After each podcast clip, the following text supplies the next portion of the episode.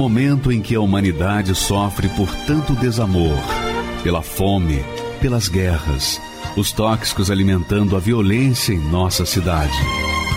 Esta emissora traz até você momentos de amor, paz e alegria, através de um programa feito com carinho para o seu coração.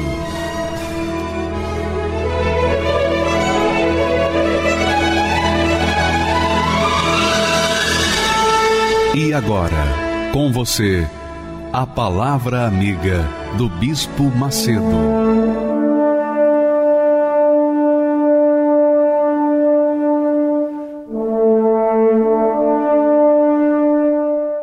Olá, meus amigos. Deus abençoe a todos em nome do Senhor Jesus. Nós queríamos falar com vocês sobre o maior empecilho de as pessoas alcançarem a graça de Deus, a misericórdia de Deus, a compaixão de Deus. Deus é Senhor de todas as coisas. Ele é o único Senhor, único Senhor. Então, a única forma de nós nos comunicarmos com Ele é através da fé, mas uma fé humilde, uma fé quando a pessoa se humilha, reconhece que é serva, que é servo. Só Ele é Senhor.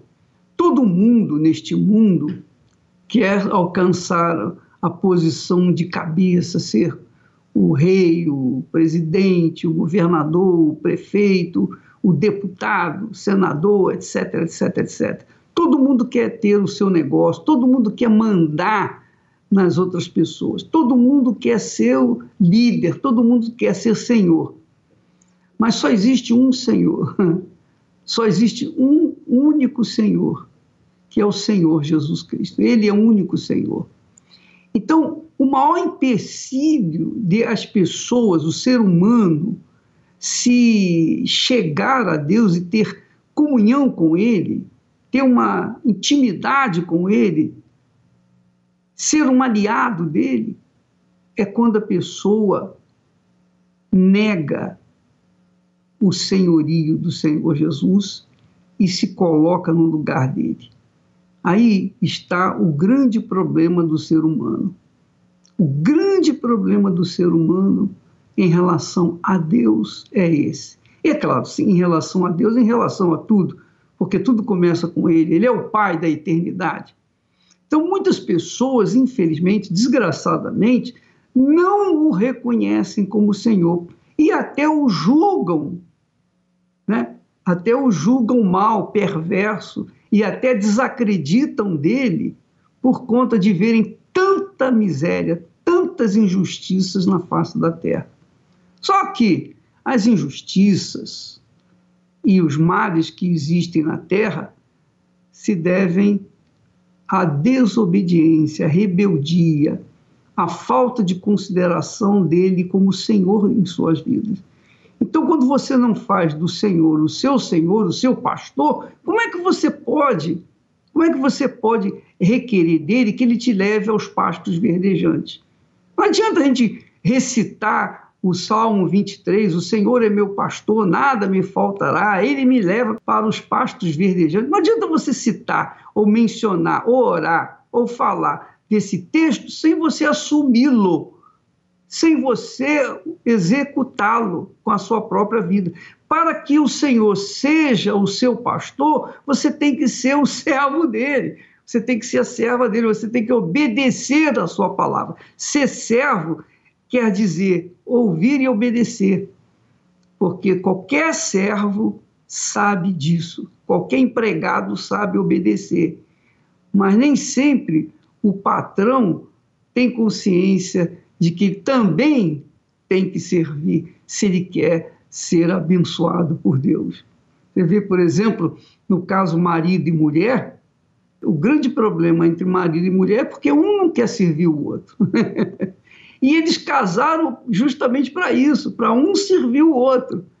Ele se sacrifica por ela e ela se sacrifica por ele. Então, essa é a base do casamento. o fundamento do casamento, de servirmos uns aos outros em amor, especialmente a Deus. Jesus fala sobre isso nesse texto. Vamos lê-lo.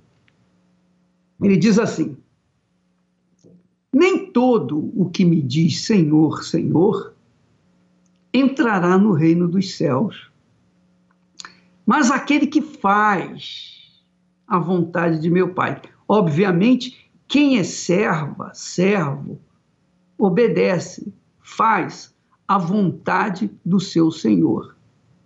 Isso é uma lei fixa da natureza, é uma lei fixa celestial.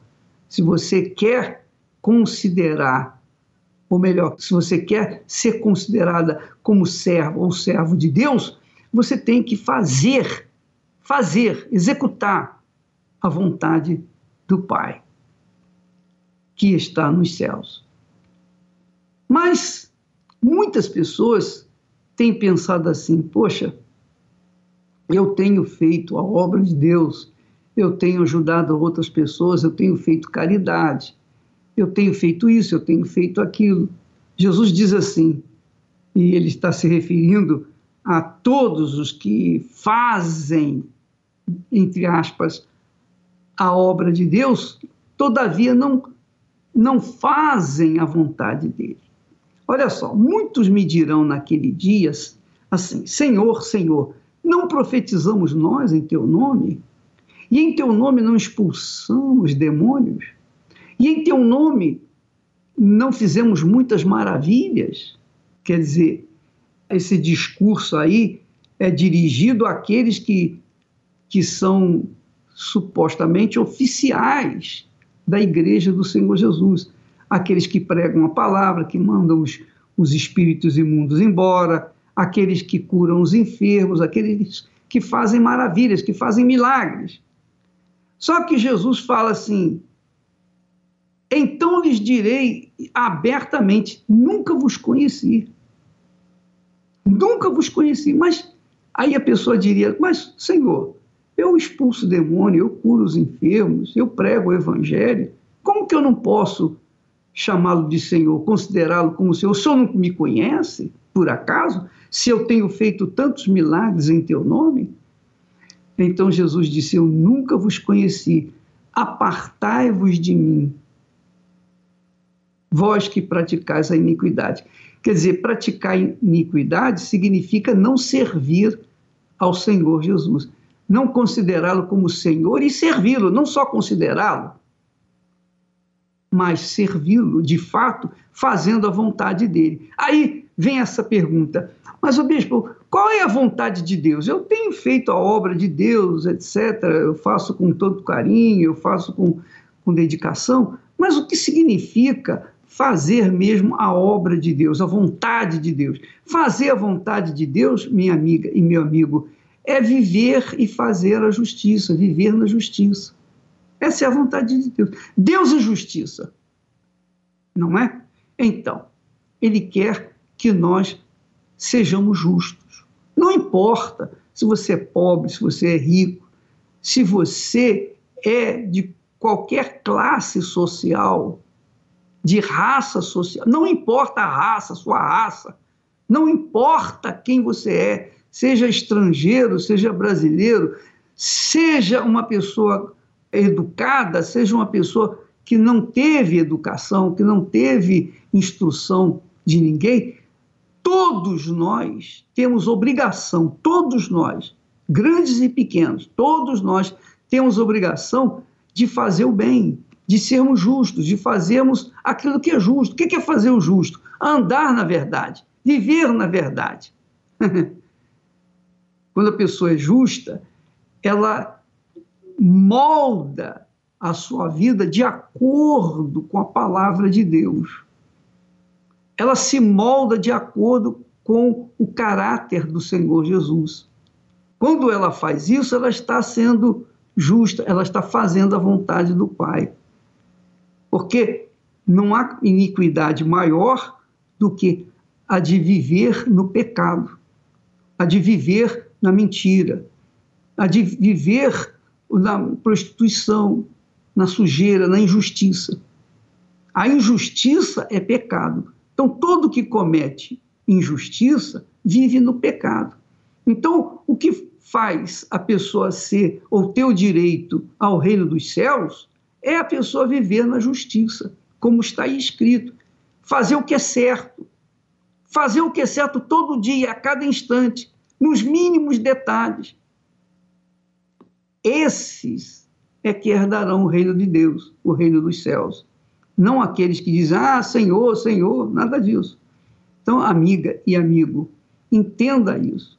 Não adianta você prestar serviços na igreja, prestar serviços na comunidade, nas comunidades. Não adianta você ser uma pessoa caridosa, religiosa, bondosa, mas se você é injusta, se você vive numa mentira, no engano, se você pratica o engano, a mentira, então como é que você espera receber ou entrar no reino da justiça, que é o reino dos céus?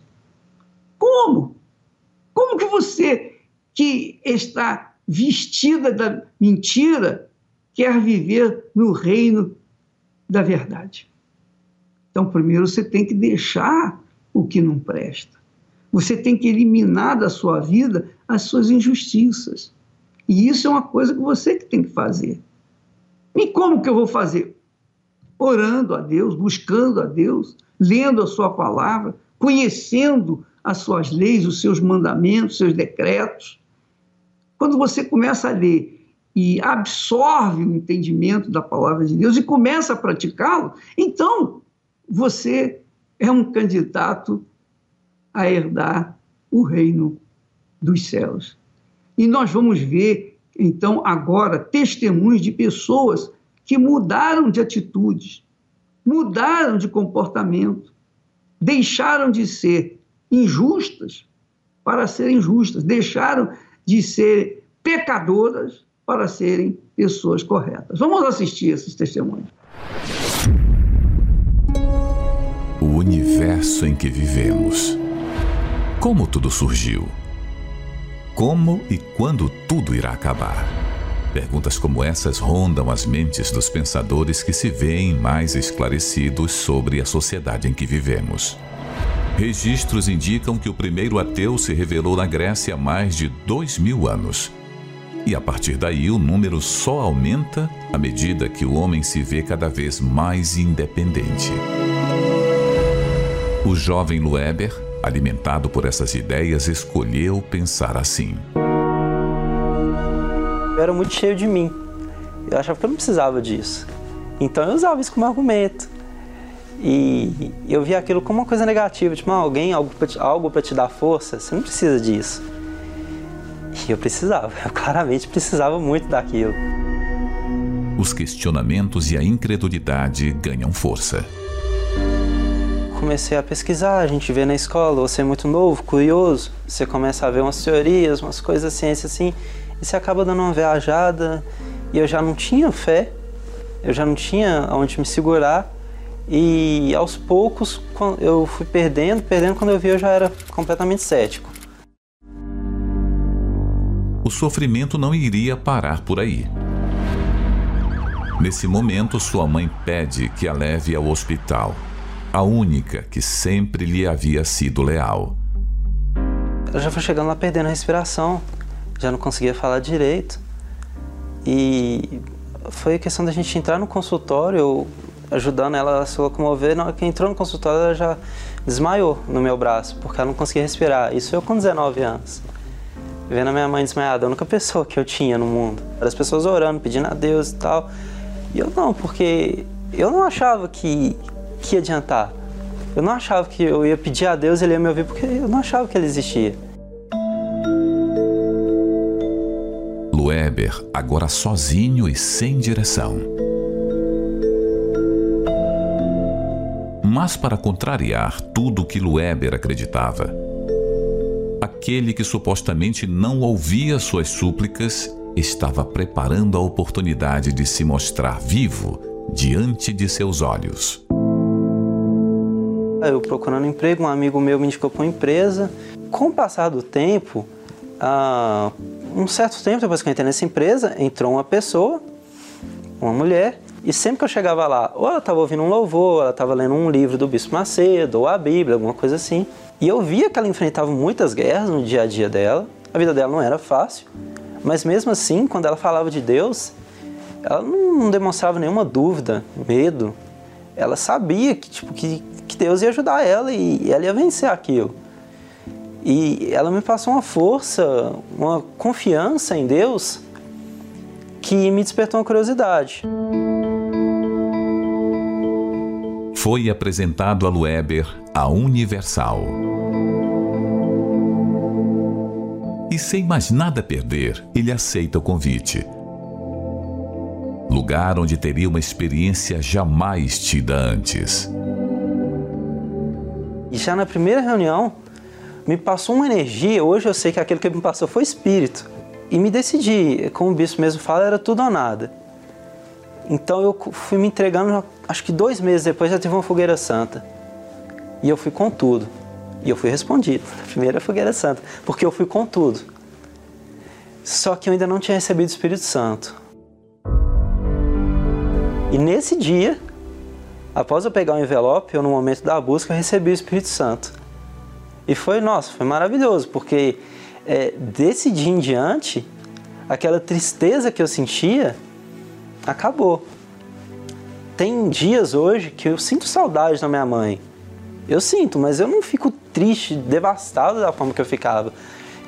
Hoje eu ainda enfrento guerras, mas eu, eu sei que Deus me dá força, eu tenho confiança que eu vou vencer. Antes que eu chegava de noite e chorava, Hoje eu chego de dia, agradeço a Deus e peço força para o próximo dia eu sei que Ele vai me dar. Eu não estava mais fingindo uma alegria. Na hora que acaba a busca, eu estava rindo, estava rindo de verdade, eu estava feliz mesmo.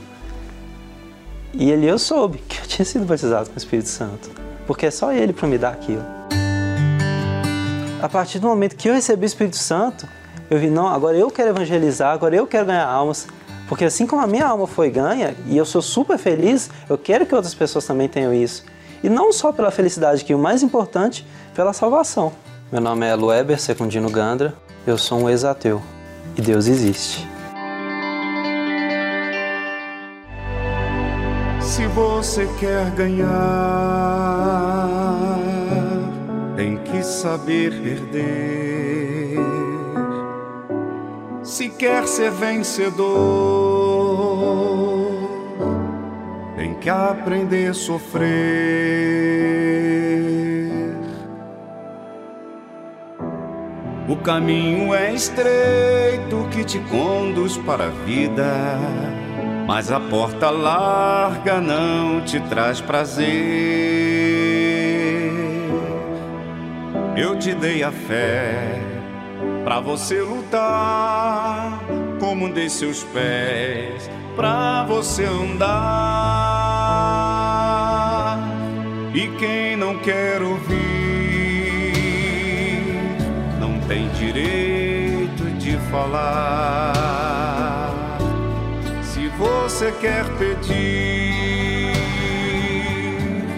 primeiro tem que dar.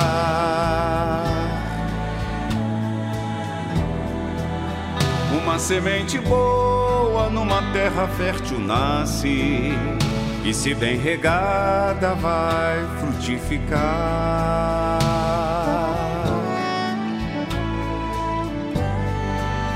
E quem quer perdão tem que perdoar.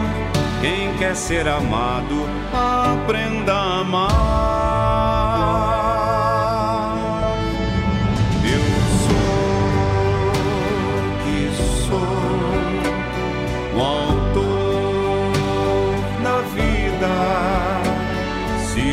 você quer me conhecer, tem que me oferecer.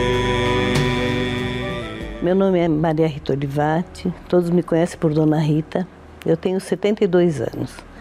Eu sou italiana, mas eu vim da Itália com seis meses, porque nasci logo depois da guerra e meus pais, eles tinham uma promessa de, de trabalho aqui no Brasil, porque lá estava tudo destruído. Sempre fui uma criança muito doente, porque eu, not, eu senti a mudança de continente. O tempo foi passando e as coisas foram tomando outro rumo e eu cresci, me estudei, me formei, casei. Fui muito infeliz no meu casamento, porque eu tive meu marido, ele arranjou uma amante, eu descobri, eu tinha uma filha pequena e isso para mim foi o fundo do poço, porque uma traição assim a gente não esquece nunca. E me separei. Onde eu trabalhava, tinha um rapaz que ele tinha um terreiro de umbanda. E aí ele sempre me convidou para ir e a gente é curiosa, né? A gente quer assim, quer soluções imediatas. E aí eu comecei a frequentar. Frequentei por 15 anos esse lugar. Levei minha filha para lá comigo. Você entra assim num turbilhão, porque são compromissos, vem aqui, vem lá, o pessoal é grande e eu não conseguia enxergar que aquilo estava me levando para o buraco. E eu tinha assim uma angústia, eu tinha uma depressão profunda. Eu não tinha dinheiro, não tinha minha filha perto. Fazia pouco tempo que meu pai tinha falecido. E eu tinha um cachorro, que eu não queria, nunca quis ter o cachorro, mas esse cachorro foi o que me fez companhia, por incrível que pareça. E aí eu não dormia à noite. E eu pedia mesmo para Deus, me mostra um caminho, né? O que, que o Senhor quer que eu faça? Mas eu quero que o Senhor me mostre o caminho, porque até então eu estava achando que o terreiro era o caminho, né? Mas não estava resolvendo nada. E aí foi quando eu comecei a assistir os programas, embora eu odiasse a Igreja Universal.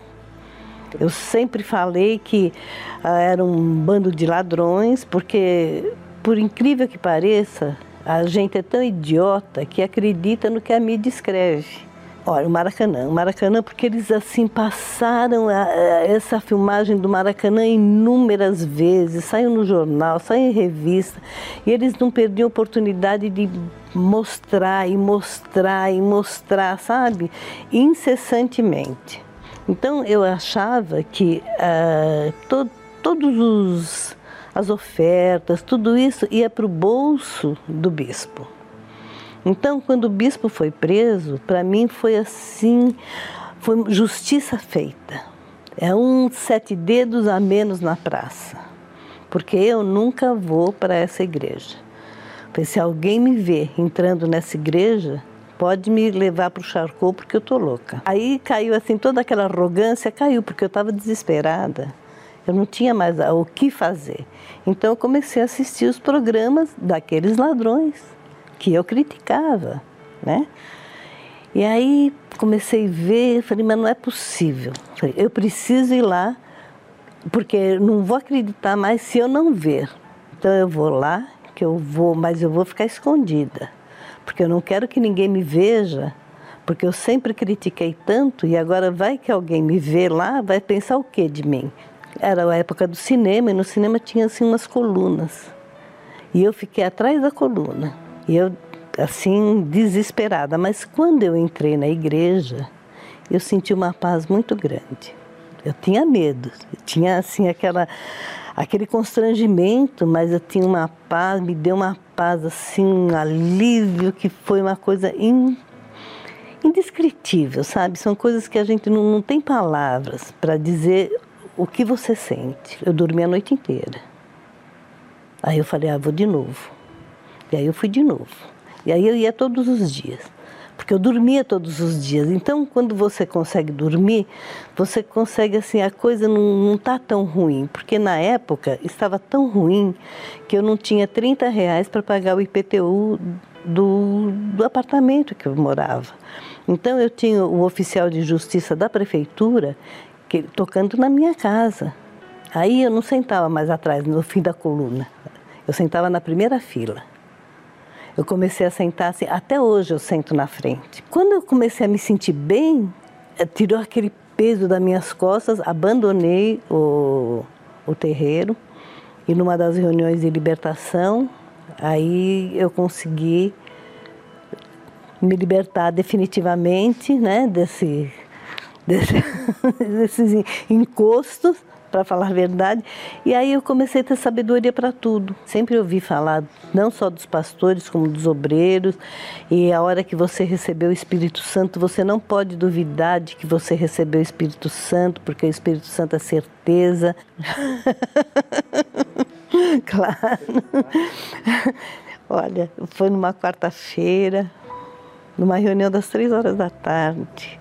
Foi assim, um dia glorioso na minha vida. Porque aí foi, foi a divisão das águas. Né? Deixou de ser aquela água turbulenta para ser aquela água calma, tranquila, aquela, aquela pessoa que eu era assim, aquela pessoa tão arrogante, eu passei a ser humilde. Foi assim, foi glorioso, foi glorioso. Aí eu fui para o leprosário, aí eu fui para o hospital é lugar que você pode imaginar para falar para todo mundo o que Deus podia fazer na vida das pessoas, sabe? É, e teve uma vez, era uma besteira, mas eu fiquei tão irritada. Tinha uma senhora deitada na, na rua, no chão. Ela estava com a cabeça no degrau, num degrau de uma loja. Aí eu falei para ela, falei, vem, vamos comigo para a igreja, vai ter uma reunião agora às três da tarde, né? Ah, agora não posso porque estou muito ocupada. Ui, eu fiquei assim. fundamental, fundamental porque ele me deu sabedoria, me deu direção. Ah, eu comecei a fazer correntes pela minha filha, não briguei mais com ela, não impus mais minha vontade para ela. Deus me dá direção, Ele me mostra o que tem que fazer, como tem que fazer, que eu tenho que ser mansa. Hoje a minha vida, minha filha está na igreja. Aquele apartamento que eu não tinha dinheiro para pagar o IPTU, hoje ele está alugado. Deus deu condições de a gente comprar um outro apartamento perto da João Dias, lá no Panambi, que também está alugado, porque hoje eu moro no interior. Eu tenho uma qualidade de vida que eu nunca imaginei que fosse ter, mas a minha vida está no altar. Tudo que eu preciso, eu vou para o altar, porque o altar me responde sempre. Então é, é lá o meu refúgio tudo que eu critiquei o Bispo Macedo, eu peço perdão todos os dias, todos os dias, pelos maus olhos, por ter assim essa mídia que eles procuram fazer a cabeça da gente. É um pessoal amaldiçoado, esse que faz, que critica critica sem conhecer.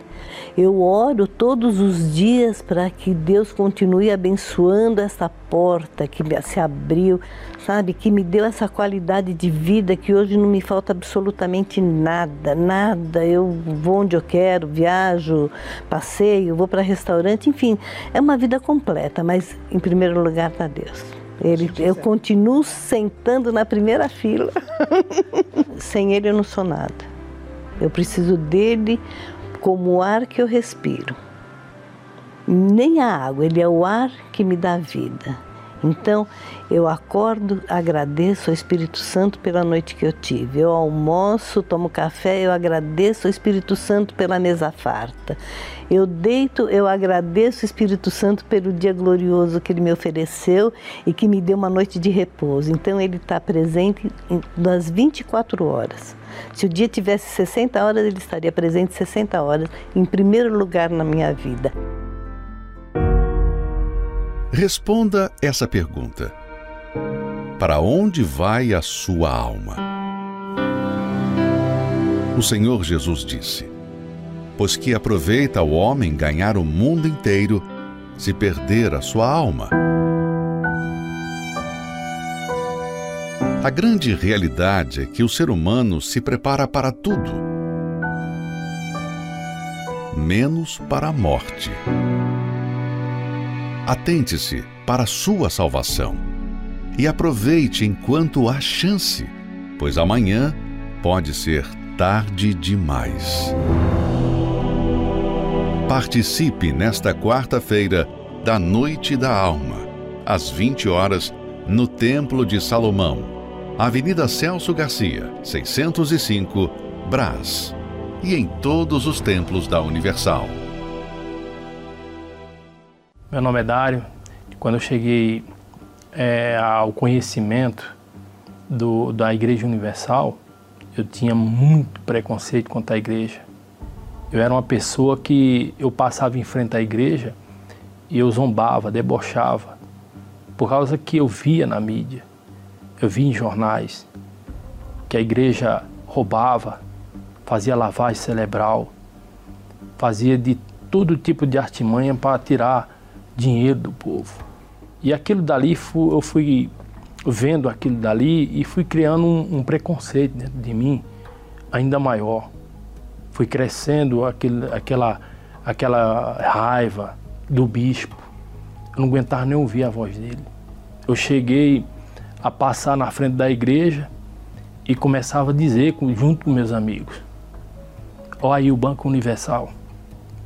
Toda vez que passava na frente da igreja, chamava de Banco Universal eu não tinha um respeito, eu não tinha nenhuma um pudor com a igreja. Eu, eu simplesmente era escarnecedor, orgulhoso, cheio de problemas. Eu vivia morando embaixo da casa dos outros, pagando aluguel, mas preconceituoso. Até que o dia eu, quando eu me casei, eu cheguei em casa e me deparei com a minha esposa doente. E esse problema que ela teve, detectado pelos exames, os médicos não deram de maneira nenhuma esperança para fazer cirurgia. Ela urinava sangue. Fazia pouco tempo que tinha me casado e mesmo assim eu não olhava para ela, olhava para mim. Olhava para mim, chegava e queria ter, como é que se diz, a atenção dela. Mas quando foi uma bela noite, chegando do trabalho, eu me deparei com ela sem estar com dor. E eu perguntei a ela: o que está acontecendo? Que hoje você não está chorando? Que você não está com dor hoje? Ela disse: não. Eu escutei um programa e um bispo ele pediu para pegar um copo com água e no momento da oração, fiz a oração com ele. E tomei essa água e, e por incrível que pareça, essa dor passou. É, é, pergunta a ela, mas que igreja? Aí ela disse, é uma que tem lá na João Dias. Eu disse, logo lá, no Banco Universal. Ela disse, é lá. Eu não olhei para o meu problema e olhei para o dela. Como preconceituoso, eu fui Levei ela, sentei no fundo da igreja.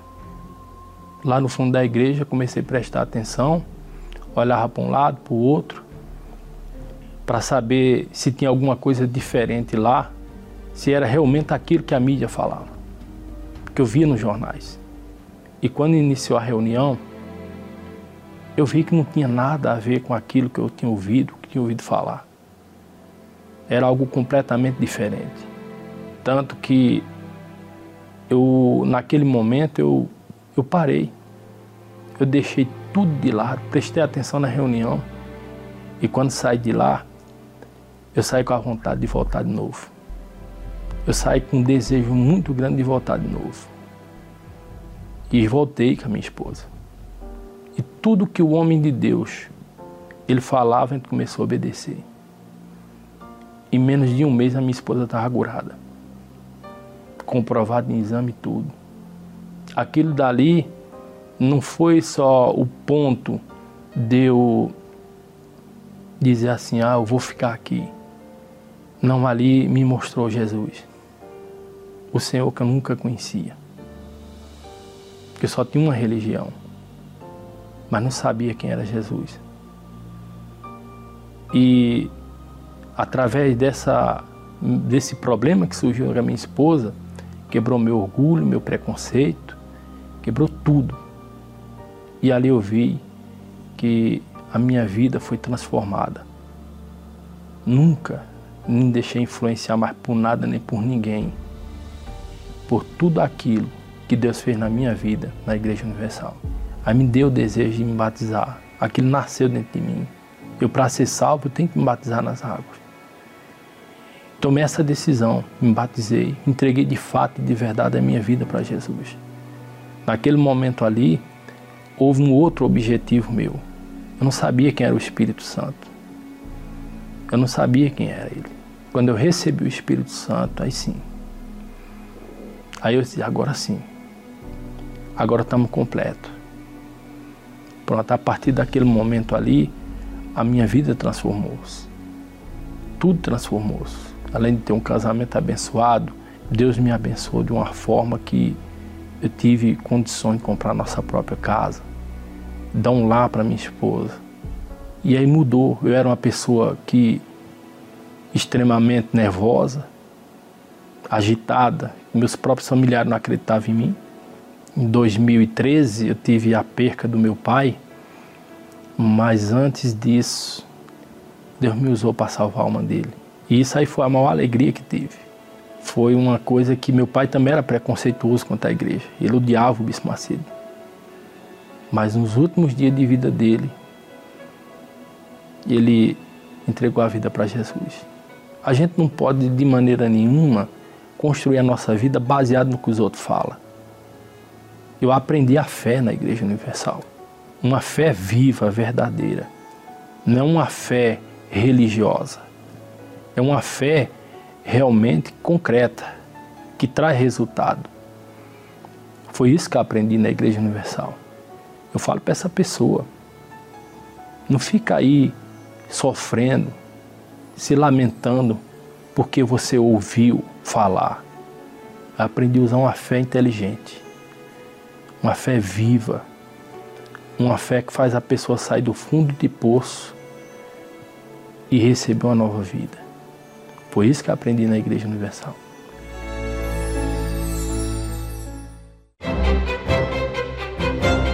Basílica de São Pedro no Vaticano projetada por Michelangelo. Mesquita do Sheikh Zayed, obra do arquiteto sírio Youssef Abdelk. O Templo Branco, do artista tailandês Chalinchab Kozip. Sagrada Família na Espanha, assinada por Antoni Gaudí. Há mais de 37 milhões de templos no mundo mas apenas um carrega uma promessa e a assinatura do arquiteto do universo. Agora estarão abertos os meus olhos e atentos os meus ouvidos à oração deste lugar. Templo de Salomão, o único templo do mundo cujo arquiteto é Deus. Meu nome é Fernanda, sou natural de Campo Belo, Minas Gerais. Eu cresci num lar desestruturado. Meu pai, quando eu era criança, ele era viciado em bebida.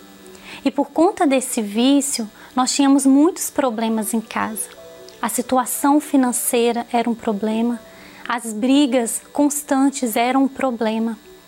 E por causa desse sofrimento dentro da minha casa, eu buscava na rua uma forma que eu encontrei de esquecer esses problemas foi iniciando o meu namoro. Eu comecei um namoro muito cedo. Eu comecei a namorar aos meus 12 anos de idade e ele tinha 20 anos. E assim, foi um namoro muito conturbado, um namoro de desentendimentos também, mas eu fazia dele o meu Deus. Esse namoro que eu tive aos meus 12 anos de idade, ele chegou ao fim devido a uma traição. E por conta disso, eu me afundei ainda mais na minha tristeza. E através de uma amiga eu conheci os encostos. E ali eu comecei a, a participar de sessões de mensagens psicografadas, de lerem cartas. E eu comecei a seguir a esses encostos, a fazer deles os guias da minha vida. Tudo que eu fazia, tudo que eu me esforçava era para eles porque eu acreditava que eles iam trazer para mim a felicidade que eu ainda não tinha encontrado. Eu não medi esforços.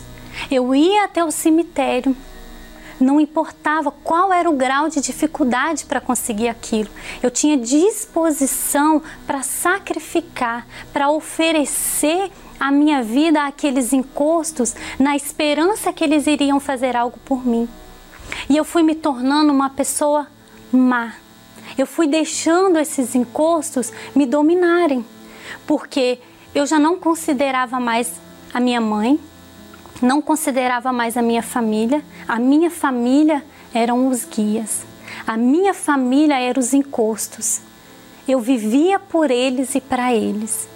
E o retorno não acontecia, mas eu não me importava. Eu estava ali disposta a sacrificar tudo por eles. E o meu fundo de poço foi quando eu me vi capaz até mesmo de planejar um trabalho para matar uma pessoa. Então, assim, eu fui dominada de uma forma tão grande que não importava. Não importava quem seria a pessoa, não importava o que eu teria que fazer, eu seria capaz de fazer por amor a esses encostos que eu servia. E uma coisa que eu me lembro, como se fosse hoje que acontecia, é que eu gostava muito da manhã.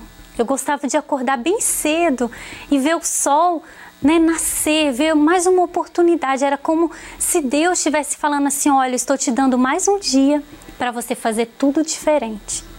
Então ali eu ficava naquela expectativa: não, hoje eu vou ser uma pessoa boa, hoje eu vou fazer o bem, hoje eu vou ser feliz.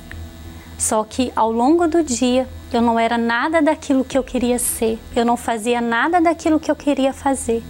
E quando chegava a noite, estava eu lá, triste, angustiada, querendo que amanhecesse mais um dia, que viesse mais uma oportunidade para que eu viesse fazer um dia diferente. E com isso entrava um dia, saía o outro dia e nada mudava. E no outro dia, passando de canal numa tarde, eu vi uma programação da igreja.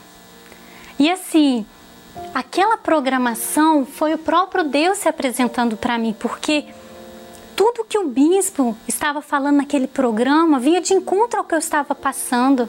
Esse dia foi decisivo, foi o dia que eu fui e cheguei na igreja. E lá tinha um homem de Deus, um pastor. E ele já tinha até terminado a reunião e ele orou por mim. E ele me orientou, ele falou: "Olha, você vai vir você vai fazer as correntes. Você vai se libertar desse mal. Deus vai mudar a sua vida." E eu me apeguei àquela palavra. E a partir daquele dia, eu já saí dali leve, com esperança de que tinha uma saída, de que tinha uma mudança para mim, de que Deus tinha uma transformação para mim. E eu saí daquela igreja e fui para casa. Eu cheguei em casa assim. Eu lembro que eu até falei com a minha mãe. Eu falei, mãe, tudo vai mudar. E eu comecei a pegar firme nas correntes de libertação foi quando o pastor falou sobre o domingo. Que o domingo era o domingo do encontro com Deus. E eu fui, me arrumei, foi no domingo logo pela manhã. E eu falei com Deus, falei, meu Deus, eu desejo encontrar a verdadeira alegria que, eu, que o Senhor pode me dar. Eu quero saber quem é esse Deus. Quem é esse Deus que fez eu ligar a televisão e ver uma saída para aquele problema que eu estava enfrentando? Quem é esse Deus? Por mais que eu não me via merecedora, eu pude receber naquele dia o perdão de Deus. Naquele dia eu me decidi, eu me batizei nas águas e eu ouvi dizer que tinha o Espírito Santo. E eu desejei receber o Espírito Santo. E eu comecei dia após dia incansavelmente eu li a Bíblia, eu li os livros do bispo, sabe? Eu vinha na igreja, eu tinha aquela sede de receber o Espírito Santo. E foi no, numa reunião toda especial que eu recebi a presença de Deus. Eu lembro que eu estava buscando. Meu Deus, eu te conheço, eu já me encontrei com o Senhor, mas eu quero mais. Eu quero ter o Espírito. E ele veio sobre mim. E quando ele veio sobre mim, foi assim: foi uma alegria que eu nunca tive na minha vida. Uma paz, sabe? A certeza de que Ele era comigo, era a certeza da minha salvação. Foi como se Deus estivesse falando assim para mim: olha, a partir de hoje, minha filha, eu não estou mais somente do seu lado nem na sua frente, mas eu estou dentro de você. Eu me vi como uma filha para o meu Deus, eu me vi, sabe, privilegiada por ter recebido o Espírito Santo. E logo quando acabou a reunião, eu queria falar para as pessoas do amor dele para com a gente, sabe? Eu queria procurar as pessoas que um dia eu fiz tanto mal para falar para elas que que o Senhor Jesus as ama, que o Senhor Jesus nos aceita, não importa o que a gente tenha feito. E nasceu dentro de mim um desejo de ganhar almas, de levar para as pessoas que se encontram enganadas, como um dia eu fui. Então eu queria salvar uma dessas pessoas. Nasceu dentro de mim um desejo de salvar minha casa, salvar minha família. E eu comecei a ter prazer no bem. Aquela pessoa que tinha prazer no mal, sabe? Aquela pessoa que tinha prazer em ver alguém sofrendo, em alguém se dando mal aquela pessoa já não existia mais, porque agora eu tinha o Espírito de Deus dentro de mim. Existia agora uma nova Fernanda, uma Fernanda boa que queria ver a bondade, a verdade acontecer na vida das pessoas. Eu passei a ter prazer em ver alguém bem, não somente a minha família, Passei a desejar o bem também para aquelas pessoas, às vezes, que eu nem conhecia, que eu via na rua, sabe? Eu queria que elas tivessem dentro delas aquilo que eu recebi dentro de mim. A Igreja Universal, para mim, foi um pronto socorro que eu encontrei aberto na hora mais difícil da minha vida. E assim, se não fosse aquele programa de televisão que eu assisti, se não fosse aquele homem de Deus que estava ali à disposição naquele momento para me ajudar, eu nem sei se eu estaria viva hoje. Então, assim, a igreja para mim representa Deus. Foi aqui que eu pude encontrá-lo. Foi aqui que eu conheci. E eu agradeço, agradeço a Deus pela vida do Bispo Macedo, dos bispos, de cada pastor que sacrifica a sua vida neste altar, porque se não fosse essa porta que eu encontrei aberta, eu não estaria viva para estar tá aqui para contar esse testemunho. Foi através dele, desse programa, que eu fui alcançada e que hoje eu tive meu encontro com Deus e tenho a minha salvação.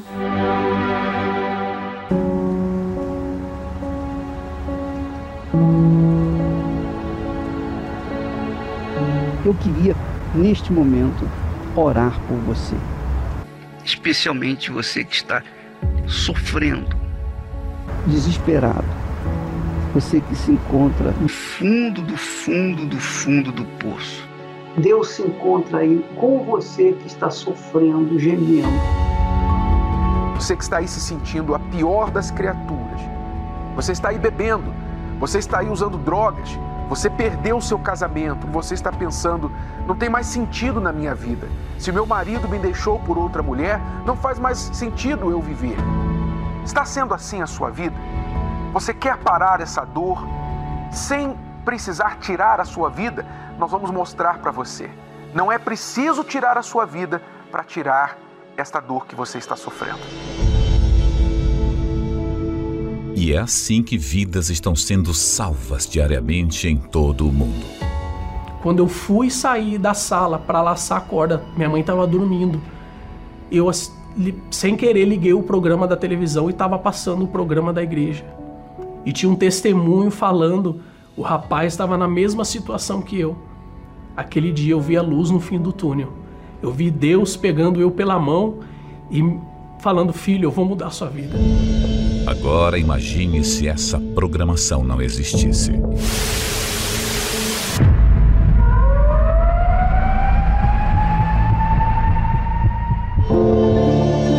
Só existe um motivo para esses veículos de comunicação permanecerem 24 horas por dia, levando vida, paz e socorro aos aflitos e desesperados.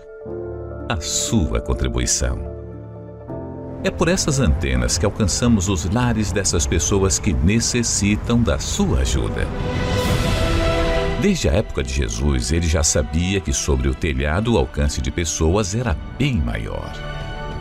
O que vos digo em trevas, dizei-o em luz, e o que escutais ao ouvido, proclamai-o sobre os telhados. Seja livre aí onde você está.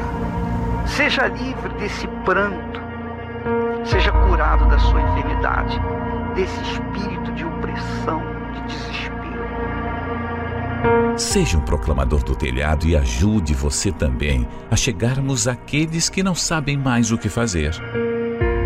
Você pode doar através do site universal.org/doar, pelo aplicativo do seu banco, pelo Pix, usando a chave doar@universal.org, pelo aplicativo da Universal que você pode baixar no seu smartphone ou tablet.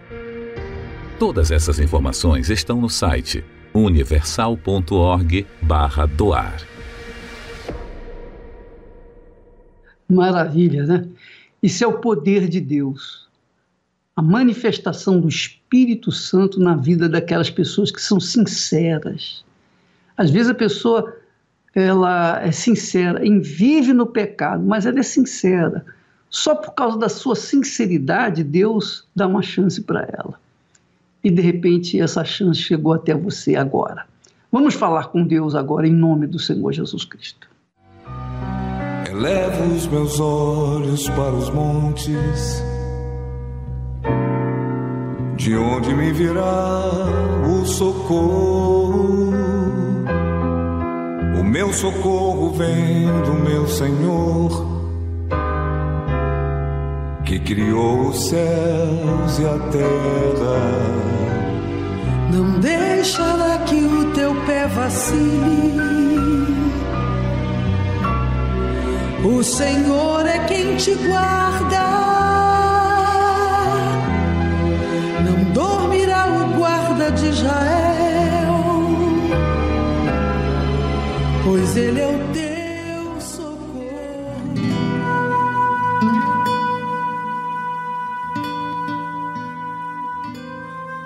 Em nome do Senhor Jesus, meu Deus, eu oro agora por todas as pessoas que trazem uma marca na sua vida a marca do abandono, a marca de um abuso, de uma violência, a marca da traição.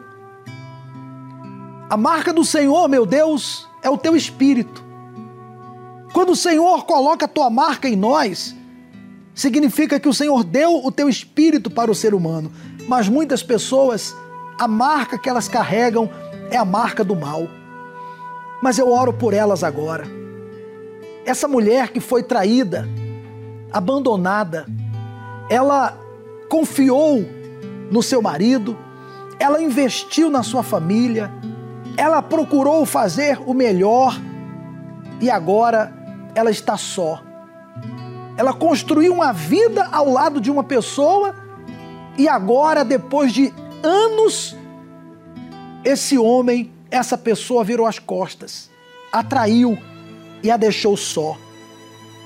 É justo isso, meu pai? É justo que essa pessoa continue sofrendo? Não, não é justo. E o Senhor, que é a justiça, vem agora e toca nessa criatura essa pessoa que criou seu filho com todo amor, carinho, deu a ele, dentro das suas condições, o melhor. E agora o filho vira a cabeça, se torna um, um rebelde, drogado. Tem trazido tristeza, era para trazer alegria e só tem trazido tristeza para essa mãe. Oh, meu Deus, vem mudar essa situação, vem tirar essa marca de sofrimento. Venha cessar essas lágrimas de dor que essa pessoa carrega, essa doença. Ela nunca imaginou estar doente como ela está. Ultimamente ela nem, nem tem dormido à noite. Às vezes ela se pega pensando no seu velório, porque o médico já disse que essa doença é incurável. Faz ela ser curada agora. Aliás, eu uso a autoridade que o Senhor me deu e eu digo, em nome de Jesus, você que está doente, seja curado agora. Doença, saia desse corpo. A minha voz é poder para arrancar você, câncer, metástase, problema nos olhos, nos nervos, os rins que estavam paralisados que ela estava tendo que fazer hemodiálise, volte a funcionar agora os rins. o órgão que estava entrando em falência, a paralisia, o problema de hemorragia, de inflamação, o problema no intestino, na pele, nos ossos, nos nervos, seja lá qual for o seu nome, problema, doença, eu te ordeno, saia desse corpo agora. E que ela receba, meu Deus, saúde. Saúde agora. Poder agora. Que aquilo que nós temos, ela receba. Seja curada, curado. Em nome do Senhor Jesus. Oh, meu Pai, que essa água seja apenas para confirmar o que nós determinamos. Que a marca do Senhor esteja nessa pessoa. Eu entrego essa família em tuas mãos. Eu aproveito aqui esse momento de oração e incluo também os presidiários, os que estão presos, pagando por algo que cometeram, e também pelos presos injustamente, porque há pessoas presas que não cometeram crime, mas pela falha da justiça, pela falha de alguém, essa pessoa está atrás das grades como aconteceu com o Senhor, como aconteceu com o bispo. Eu sei que tem pessoas agora atrás das grades, presas injustamente. Toca nelas, fortaleça. Fortaleça, para que amanhã seja ela também a, a estar livre e até mesmo testemunhando o teu poder. Eu entrego todos em tuas mãos e te agradeço, meu Deus, na certeza da resposta. Amém? E graças a Deus. Tão certo como Deus é vivo, a resposta chegou até você. Beba da água com fé. O Senhor é quem te guarda, é a tua sombra direita. Ele guarda a tua alma, te protege contra o mal.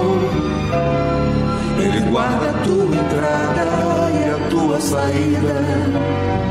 Desde agora e para sempre. Depois da oração, de uma oração como essa, agora é você usar a fé.